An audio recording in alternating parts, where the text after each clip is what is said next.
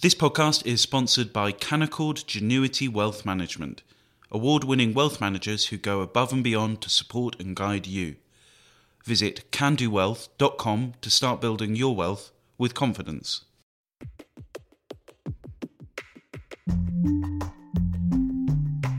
Hello, and welcome to the Edition podcast from The Spectator.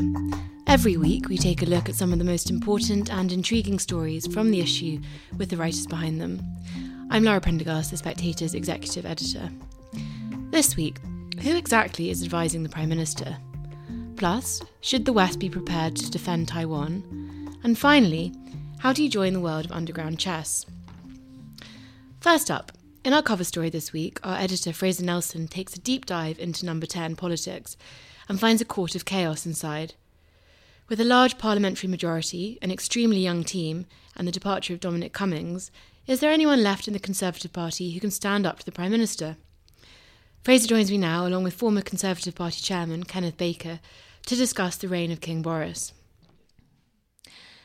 Fraser, you start your cover piece this week by saying that Tory MPs have started to notice what you call a worrying pattern in the Prime Minister's behaviour. What exactly have they started to notice? Well, this isn't the first time that uh, Boris Johnson is marching them up to the top of the hill only to march them down again. There is a, a pattern now where number 10 will take a bold decision and it will, will fight until such times as it works out it probably shouldn't have picked the fight in the first place, then it performs a U turn and it looks shambolic. We see this several times. We saw it over, for example, most famously with the free school meals with Marcus Rashford's campaign. They crumbled on that. We saw it over, over a couple of weeks ago that there was a sewage rebellion and the government didn't see that coming. But the Owen Paterson thing is quite spectacular. Boris Johnson decided to overturn the, the regulator's judgment against Owen Paterson and indeed reform the regulator. And he got 240 of his MPs to vote for something which they thought was just simple madness. And they thought they were doomed as well because you need all party support to reform the sleaze watchdog. Boris Johnson didn't have that, but he went ahead anyway. And now, not only has he got egg on his face, but he's taken what used to be a small isolated incident over Owen Paterson and magnified it into a sleaze scandal now engulfing the whole Conservative Party. So any Tory MP with outside interests is now is now open season on them this fits a trend of, of Boris Johnson's misjudgment, which Tory MPs think isn't just an embarrassment, but has led them into a position where they are now about to increase taxes to the highest level in 71 years. Now, that's exactly why Boris Johnson said people shouldn't be voting for Jeremy Corbyn at the last election. Corbyn, he said, will take your taxes to a post war high. No, and now it's the Tories who are taking taxes to a post war high. But because Boris just keeps thinking of these these grand plans, ordering people to vote for them, and the thinking seems to come a long time afterwards. Well, uh, the real problem is there's no one in Number 10 who understands the House of Commons. Nearly all the ministers have got to very senior posts without having a long experience. They've only been in the House of Commons for three or four years or a very short time. And Boris himself doesn't like the House of Commons. He turns up just for question time on time and leaves immediately. He doesn't sit around and listen and chat to MPs. Uh, and there's no understanding at all as a result, and there's no experience of past experience. If he'd listened to some of the sort of uh, the retired grandees like Michael Howard or Norman Lamont or Michael Forsyth, They'd all been through the John Major Premiership and knew about sleaze. And they would have known from the very early moment that the Paterson came up that sleaze could come back in a very big way indeed. So the political antennae of the people in Number 10, including the Prime Minister, just isn't there, quite frankly. With such a large majority, does Boris Johnson not have the mandate to govern with this kind of personal no, style? I think he's got the curse of a very large majority. Uh, when you've got a very large majority, you think you can assert and not debate. You think they can instruct and they have to obey. And that is the problem that actually goes right through issue after issue in this government. And they try to avoid scrutiny. It's much more demanding if you have just a majority of 20. Then you have to listen to the House much more carefully. You have to listen to backbenchers much more carefully. But who speaks to him about the nature of the party? Does Graham Brady speak to him very much? I very much doubt that indeed, the, the leader of the 22 committee, whereas Margaret always kept in touch with the 1922 committee leadership and team and respected them. The other voice that's missing is a strong party chairman. And the party chairman should at some stage ask to see Boris in this last few weeks and say, look, come on, this is looking absolutely awful. The party's not with us. Uh, you know, the protests that we're getting from the party are tremendous. the other thing about Sleaze is that when I was the party chairman, I had no idea who the donors to the party were. My treasurer, Alistair, would, would, would tell me, he, see, he gave me a budget once for once a year, and he said, that is it, and don't exceed it. And he never, and he said, I will never tell you who actually supports the party personally, because you must not be influenced by that, and they must not think that they have an influence over you. He said, I will tell the Prime Minister and the leader about the people who support the party. So I had no idea for the two ideas, for the two years when I was party, party chairman, who actually the sponsors were. I would read about them in the newspapers occasionally, but I didn't know for sure. And the trouble is that this is all now linked with party uh, getting money all the way through, the selling of the peers, peerages for three million. It's really bad news. And an MP earning £900,000 a year for working in the Virgin Islands against actually the case presented by the Foreign Office. It's, you know, fairy tale stuff, this. You couldn't write it. John Le Carre, this comes from a John Le Carre novel, doesn't it? It really is extraordinary what's been happening. And, and in fact, what is missing is a strong voice and voices. And there are people that uh, he could listen to, but he doesn't bother to. People like Michael Forsyth, I've already mentioned, Michael Howard and Norman Lamont um, who've been through all of this. They've been through Sleaze. Right. But, but Kenneth, realistically, I mean, Michael Forsyth is of a generation. He's unlikely to listen to somebody from David Cameron's era, let alone from the Thatcher era.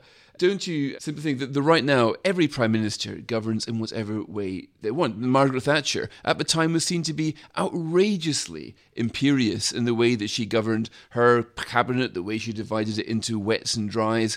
People were saying she was tearing up convention left, right, and centre, but she still got away with it. She basically governed in her own way, and it worked.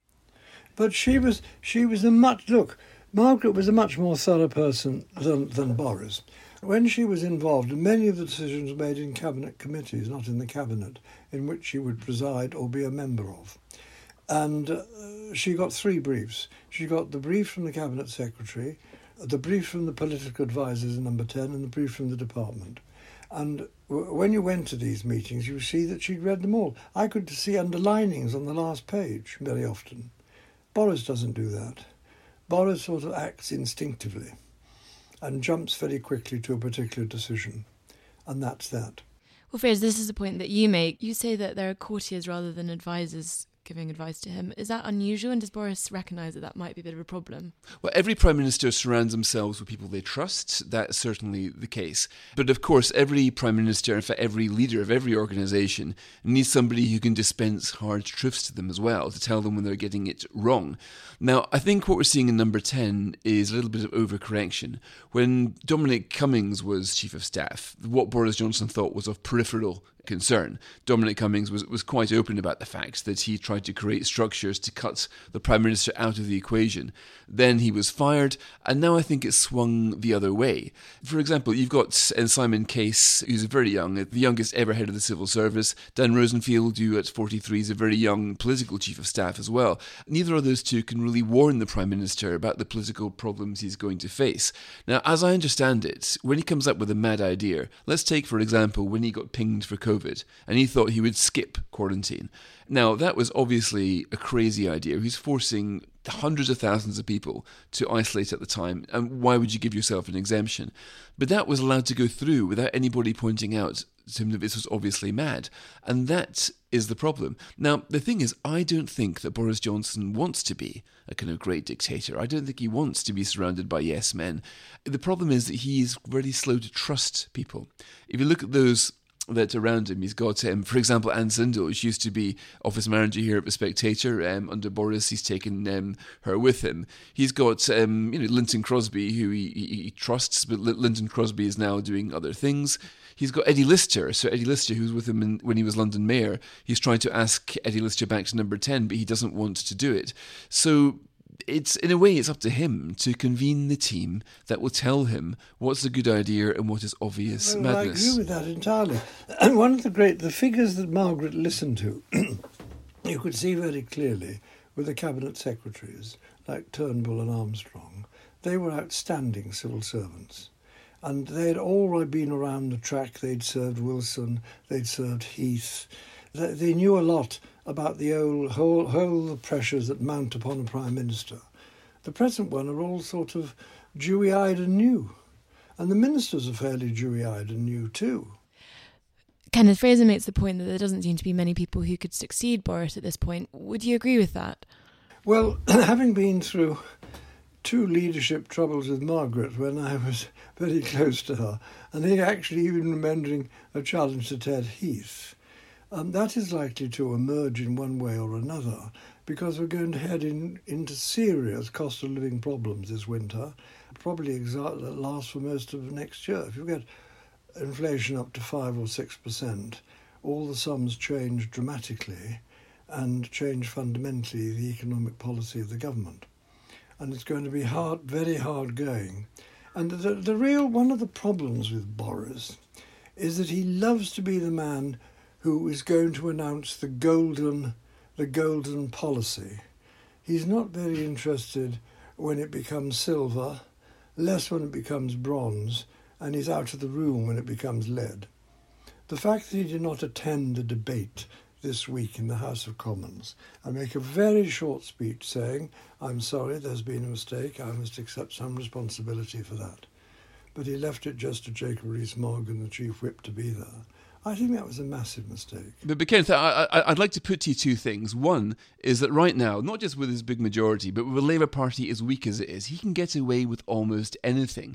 Do you think there is any serious prospect of Labour winning the next general election? I think Labour will actually recover better than you think. I think uh, one of the stars, actually, has emerged is Rachel Reeves, the shadow chancellor. You can see how she's improved in confidence in dealing with the budget thing, the budget debate. That was a very good reply, and she's used much more now up front. They've also got with Angela Rayner someone who could hit the jugular. You know, she's immediately on to uh, the former Attorney General using his office and this sort of thing. You need someone like that. And in fact, I think some of them getting more experience. I think Starmer had a very good reply the other day. Uh, and I think that there comes a stage when you want a different type of person as your leader. And there will come a stage when the party will want somebody different from Boris as their leader. That will happen. That is the nature of politics. Fraser, can you see that happening anytime soon? Well, I struggle to, but for the simple reason of this. There, there are all sorts of people who could run the government as well, or even better than Boris Johnson. But how many people are there who could win all these northern constituencies that even Margaret Thatcher didn't win over? There is a sort of um, Boris factor here that I struggle to see anybody replacing. I think where the Tories are weak is in the sort of the southern constituencies. When you lose your your, your base there, you might have new vulnerabilities opening up.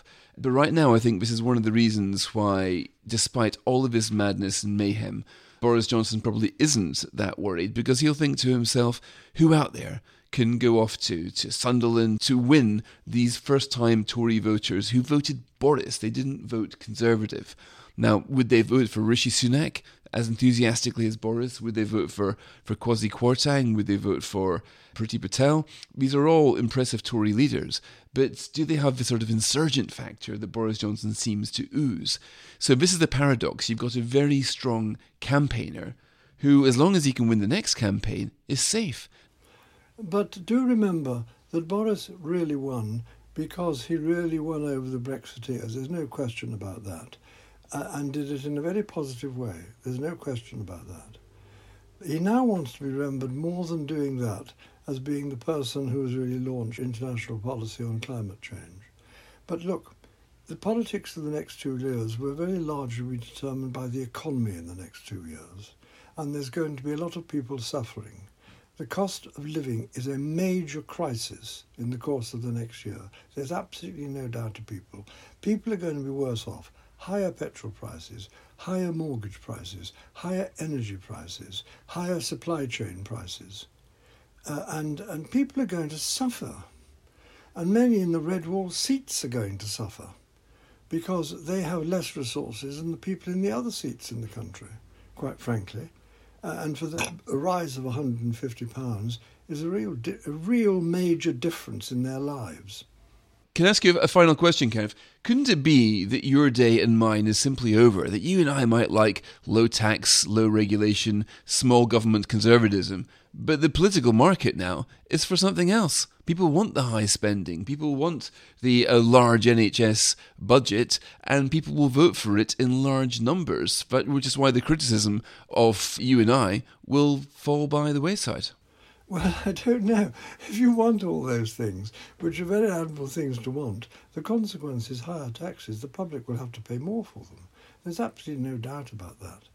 Social care is totally underfunded, even with the amount that they've got.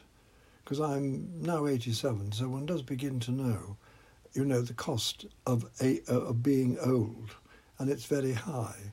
And when you're old, it pays to be rich, because the rich can buy things very, very quickly indeed whereas most of the country can't do that, don't have the resources to do it. And there are going to be more and more of those people. And uh, so, you, you know, things are different in politics, but there are certain things in politics that are absolutely standard, and they go through whatever it may be. The circumstances may be slightly different today, but they still depend upon the fact of winning the support of ordinary, very middle and lower middle class people. Thank you, Kenneth and Fraser. Just a quick interjection here. If you're enjoying this podcast, we have a host of other podcasts available, including Table Talk, which I host with Olivia Potts. It's released every two weeks, and we're always joined by an interesting guest who tells us all about their life through food and drink. All the links are available in the description. Next up, Tensions over the island of Taiwan are rising at an alarming rate. In The Spectator this week, Alessio Patalano, Professor of War and Strategy at King's College, and Elbridge Colby, author of Strategy of Denial, both write about what the West can do to defend Taiwan's autonomy. They both join me now. Alessio, this week Xi Jinping will issue what he's calling a resolution on history. What exactly does that mean and why is it going to be significant? So, first of all, eh, if we take as a general metric the, the frequency of a resolution on history, this is only the third time in the uh, CCP's history. And the first two times, the previous times, was Mao Zedong and then Deng Xiaoping. And if we put that into context, when they adopted the previous um, resolution on, on, on history, really at heart, what you're looking at is taking stock of an experience of a certain period of time and, in a way, provide a narrative on how to read past experience as a way to set the context for what's going to happen next. So it is important in that sense because it tells us at least three things. First of all, Xi Jinping wants to put his own mark on uh, how to read and understand Chinese past up until now and plays his own experience, plays his own contribution within that. Number two, it suggests also that that narrative will tell us something about where Xi wants to take China next. And number three, it, because of its importance, it will probably suggest how Xi Jinping is actually confirming or changing the order of priorities on his agenda as he starts to move towards the 2049 deadline of 100 years of CCP. Elbridge, one of the points that Alessio makes in his piece is that it's still quite unclear what line would need to be crossed for the US and its allies to respond to China. Where do you think that line is?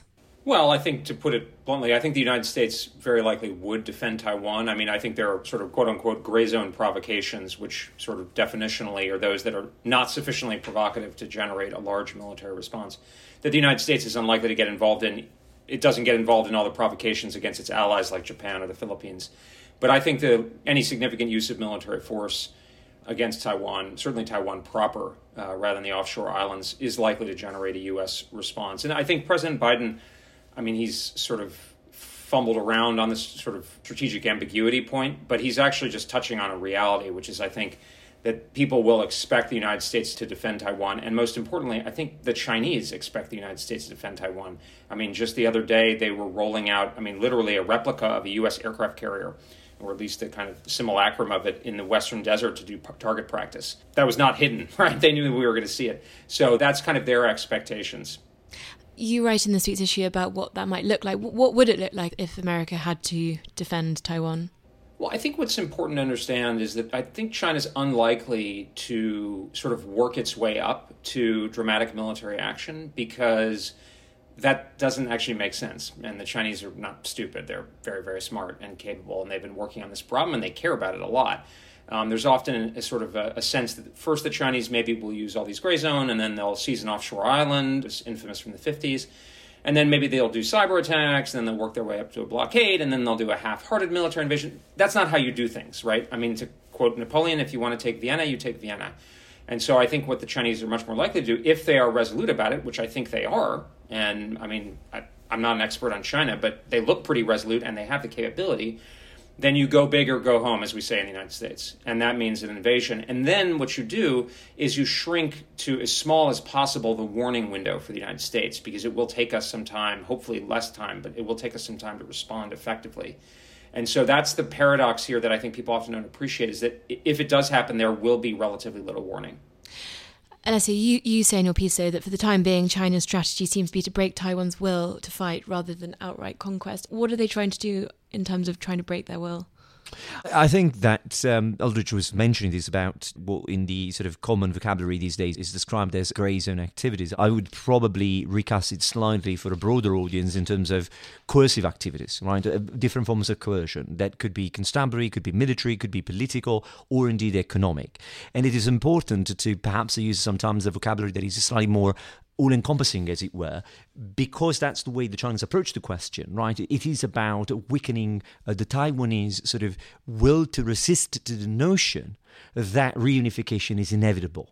Right, and and I think Elbridge is absolutely right when he points out about the question of being resolute. Certainly, coercion is one way in which you showcase your resolve and make it harder for everybody else to take a decision over what to do to respond to it and when uh, to respond. So, in this sense, I think if you look ever since the pandemic started, and certainly I would say since the second presidency of President Tsai, there is a clear sense that coercion has been going up uh, the dial has been turned upwards, and, and you can certainly have that sense, whether it is militarily, whether it is economically, um, whether it is even in terms of using the pandemic to try to isolate in international organization, which would have a benefit from Taiwanese input to try to isolate Taiwan, push it out. So it's harder to, to pin it down to one single activity because you have to literally overlap different layers, right? The political, the diplomatic, the economic, and when you put them all together,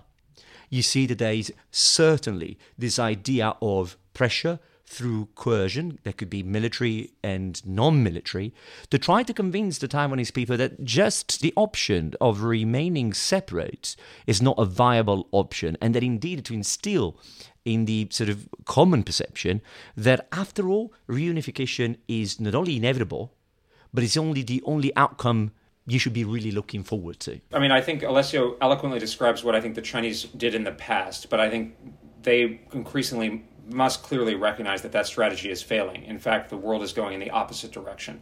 So, polling on Taiwan suggests very clearly that not only is there opposition to being subordinated to the People's Republic, but there's the growth of an independent Taiwanese national identity. Very, very few people identified just as Chinese.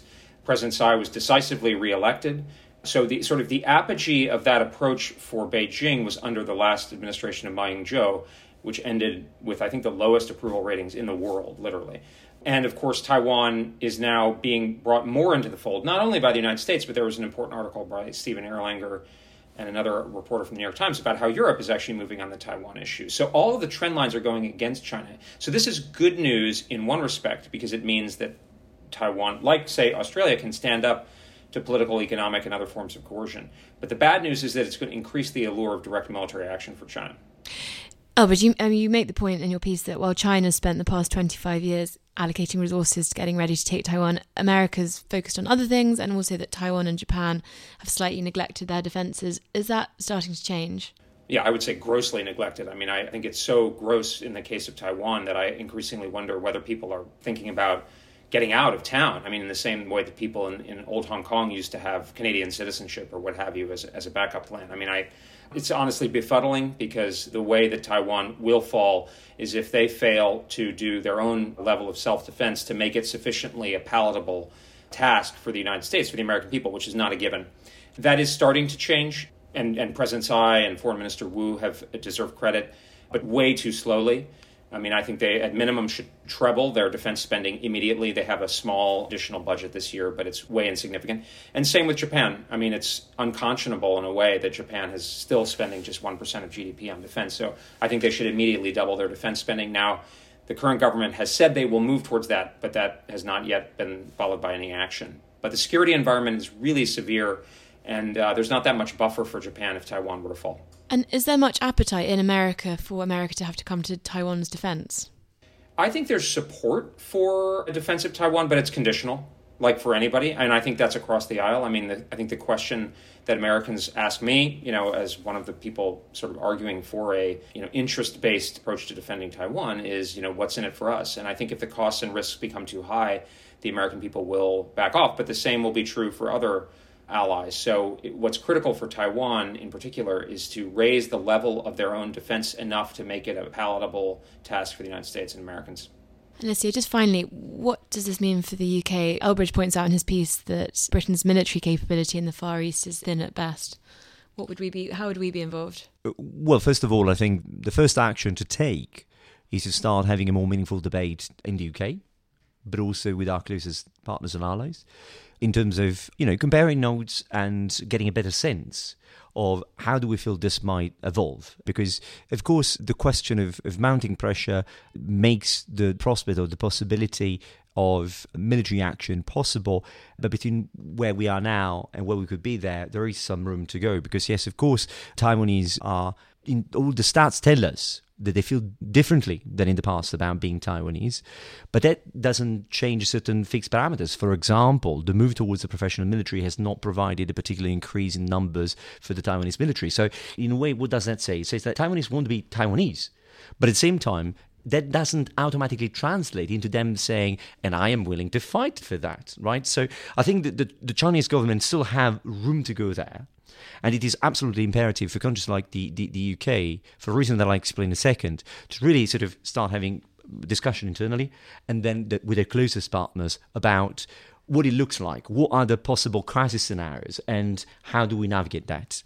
And why does this matter to the UK? It matters because the Integrated Review made a very important point about how the Indo Pacific region matters to the international system and to the UK in order to build and maintain and sustain future prosperity. But it also did so with a consciousness that today there is no prosperity without security. And in the Indo Pacific, that means, among other things, contributing to maintaining, sustaining a degree of stability at the regional level. Now, of course, as forces are designed today, there are limits to what the UK can do. But here it depends only if you focus on the UK contribution in terms of direct military support alone. I think that we are in a space in which a shaping strategy, one in which we are complementary and integrative to our partners and allies, does two important things. One, frees up assets and capabilities of our partners to do the higher end of the spectrum bits, um, if you want. And two, it sort of allows us, with our limited resources, to enable and expand what our partners can do in the region. And here, whether it is OPVs, whether it is frigates, whether it is through AUKUS, potentially in the future, submarines, or what CSG 21 has proved uh, with the Queen Elizabeth this summer, when we have assets available to bring uh, a magnet in terms of a multinational task force these are limited contributions, but essential contributions nonetheless. I have a somewhat different view. I mean, I think the reality is that Britain's contributions in the Far East would be essentially nugatory, right, in the event of a high end conflict, which is what would be dispositive here, whether it actually happened or whether people assessed that it might happen and judged how it would go. The critical thing that Britain can make a, a, central contribution to is the fact that the United States does not have a military large or capable enough to be able to fight two wars in Europe and Asia uh, certainly not simultaneously. And the deduction I take from that is Asia is more important for the United States' interests. It's a much larger economic market area, and China is a much more severe threat than Russia is. So if we face a choice, including if the Russians go first in Europe, we will have to focus on Asia. So that means if the Chinese attack first, we'll have to focus on Asia. But even if the Russians go first into NATO, we will have to withhold capacity because we don't have enough, say, munitions or platforms to do both conflicts. So this leaves a major gap, a very significant gap. And the natural way to plug it is with European NATO cap- capabilities alongside the efforts of states like uh, Sweden and Finland. I think the UK can play a really important role, and I want to commend and applaud the United Kingdom for its increase in defense during the pandemic. The big problem here is Germany, but you know anything that, that the United Kingdom, along with other European NATO states and partners, can do to convince uh, Moscow in particular not to take advantage of this kind of dynamic would be the, by far the most significant contribution that London could make. Lucian Elbridge, thank you very much for joining. The Spectator magazine combines incisive political analysis with books and arts reviews of unrivaled authority.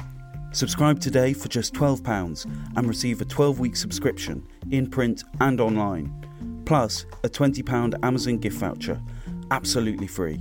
Go to spectator.co.uk forward slash voucher.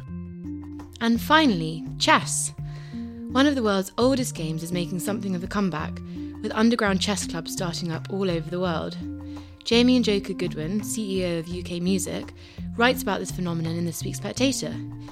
And I'm joined now by Jamie, the author of the piece, and Nick Moar. Nick is our social media editor. And I should say that right now they're going to be playing a game of blitz chess in the background of this podcast, so you might hear the pieces moving around the board. Jamie, in this week's issue, you write about discovering the world of underground chess. Can you start by explaining to listeners how, how you came across it? So, I was in Paris about four years ago now, um, and I went to go and visit the Luxembourg Gardens, where chess players famously sit, play chess um, in the park. Um, had a nice few hours sit playing chess with a few people, and as they were leaving, I asked the last person I was playing, "Where else is good to play?" I'd sort of, I got the bug. I felt like a few more games, and this guy basically suggested to me a location, a name, and a bar somewhere. And I was slightly intrigued, but I thought I'll go for it. Went along to where he told me to go. I found this bar that was just closing up. I thought he'd sent me on a wild goose chase. I said to the guy on the bar, I've been sent along by Jay. The guy shouts with delight, is thrilled, pulls out a chessboard and starts playing me a chess. And I'm slightly confused as to what's going on because this bar's basically shut. But as we start to play, a load more people turn up, and it turns out that this bar, when it closes up, a load of people turn up, they sit and play. I found myself spending basically the entire evening with this little chess community of about a dozen, dozen or so people. Went to a load of different bars, ended up at a nightclub. I got in about six o'clock in the morning, not quite sure if I'd dreamt the whole thing or if it's real or not. But it's fantastic. There's all sorts of little chess communities, little chess groups that play in um, pretty much every city. You've got them in London, one I found was in Paris, and they pretty much exist all over. There's hundreds of millions of chess players around the world, and you can normally find them wherever you're going say I'm very impressed that you're being you're able to play chess whilst talking to me here. Nick, you're obviously also a keen chess player. Have you discovered this underground world of chess? I haven't discovered this underground world, but I was in Paris last year, and I, we had a similar sort of thing where you're walking around Paris in the streets, and you might come across like just chessboards outside with groups of like men playing, all older of the older generation. It's just great fun. I just walked up to them and we just had a game. It just, as Jamie says in his piece, it doesn't matter where you are and where you come from. It's just, it's the great leveler really. Mm. Everyone's got the common common love of playing chess. It's just a great thing to do. And Jamie, take us through what you're doing here because this is Blitz. You're playing very, very fast. yeah, so beauty about chess is you can spend hours and hours and hours playing chess, or you can play games in a, in a matter of minutes. So sometimes you'll have games check, you'll have games that will last for a couple of hours, this one is three minutes blitz, so each player's got three minutes to do all their moves. If your clock runs out, you lose the game. So the trick is to try and win the game, but in the allocated time that you've got. And the common thing with blitz is you think, oh yeah, just defend, defend, defend, try and run down the clock and make sure you don't use up all your time. But what, what happens when me and Jamie play quite a bit is I try and get the time to wind down, and what happens is while I'm doing that, he's slowly beating me. So I'm, I'm, i might have a few minutes left on my clock. Is that what's going seconds. on here? Are you that about is, to be beaten? I am about to be beaten, which I'm very used to. But, but and Jamie, you've played in New York, and you say that people there wager bets on who's going to win. What's your advice to people who want to enter that market? Yeah, I also be quite careful. You often find chess hustlers. They look slightly shabby. They sort of look. They kind of say, "Oh, I want a game, play for money." Some of them are quite good. Some of them actually are not actually great players, checkmate. Sometimes not actually great players, but they know all the tricks. They've been playing for years, and you can find some people who will play for five dollars a game. You find some people um, who will play for sort of like hundreds of pounds a game sometimes. So I think the advice I give is go for the sharp guys in suits because they've normally got more money than sense, and it'll be much easier to win cash from them than it will the, the hooded guy in uh, in Union Square. We're also about to be joined by Malcolm Pein. So, Malcolm, we've just been talking about the world of underground chess. Is this something that you've experienced? Have you played all around the world?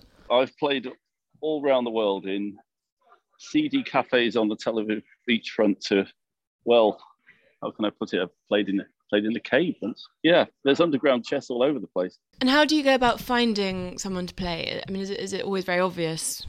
I find that the easiest way, if you want to have a game of chess, is you just get your chess set out, set the pieces out, and then, you know, just look utterly disinterested, and someone will always then come up and challenge you to a game that's one of the great things about chess. It's so universal and so popular. There's always an opponent. And Nick, how did you start getting involved in chess? Have you been playing for a long time? Uh, my father grilled it into me from a very young age. I've been playing since I was very young, and for the first probably 15 years of my life, he took great pleasure in destroying me every single time.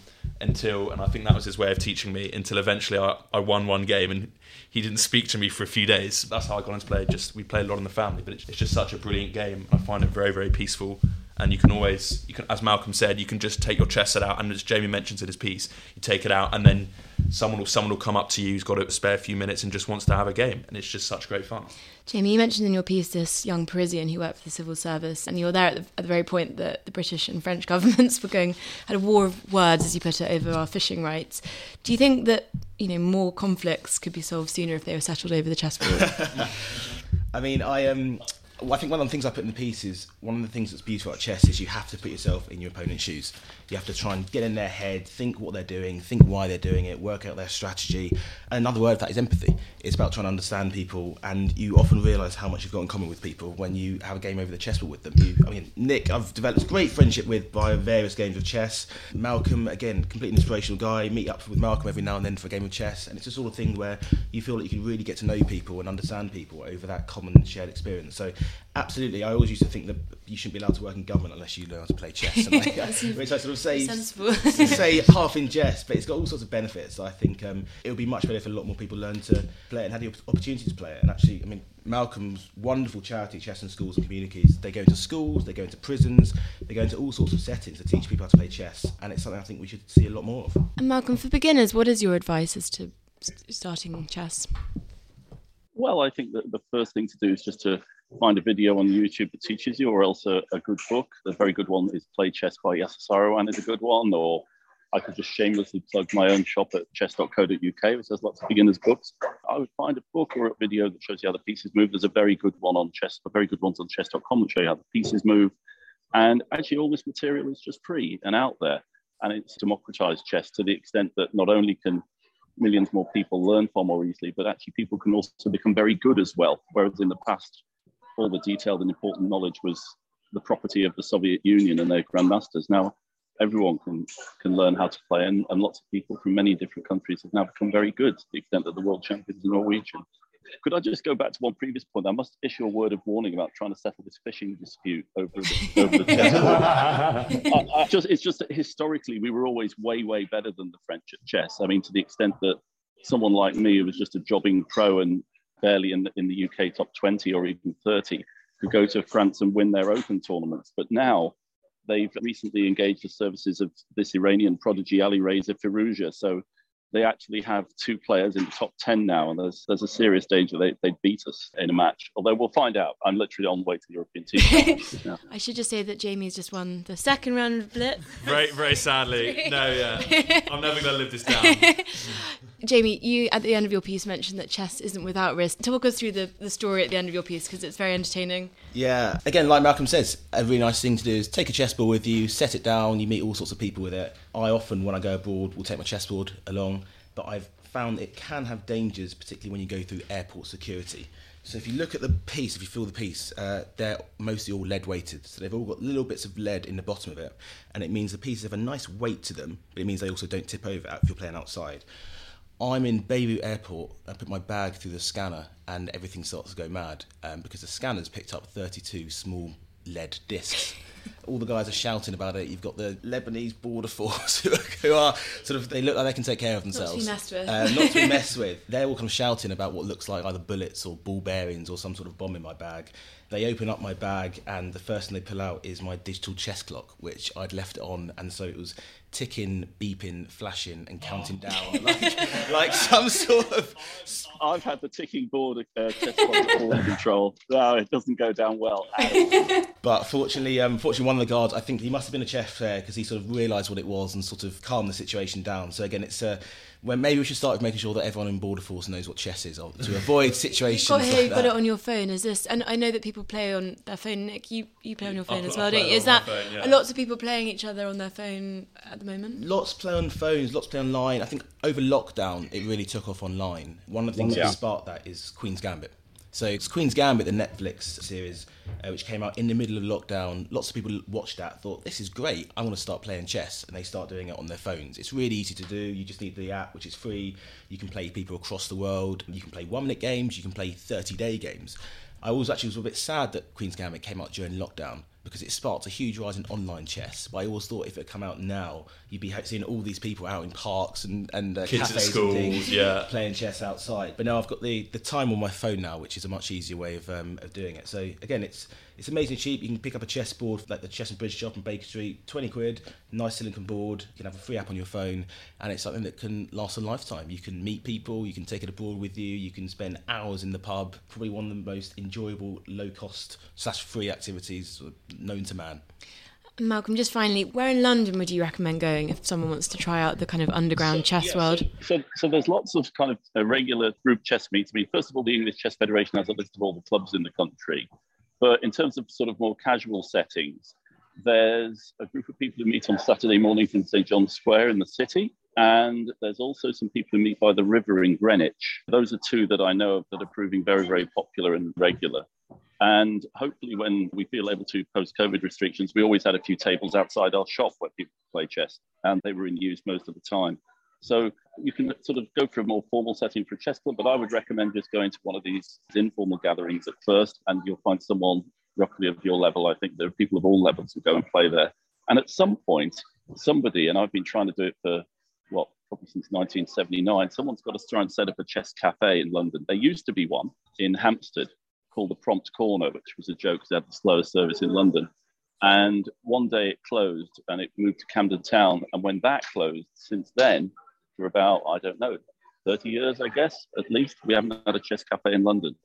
So, anyone out there feeling a bit entrepreneurial, come and see me.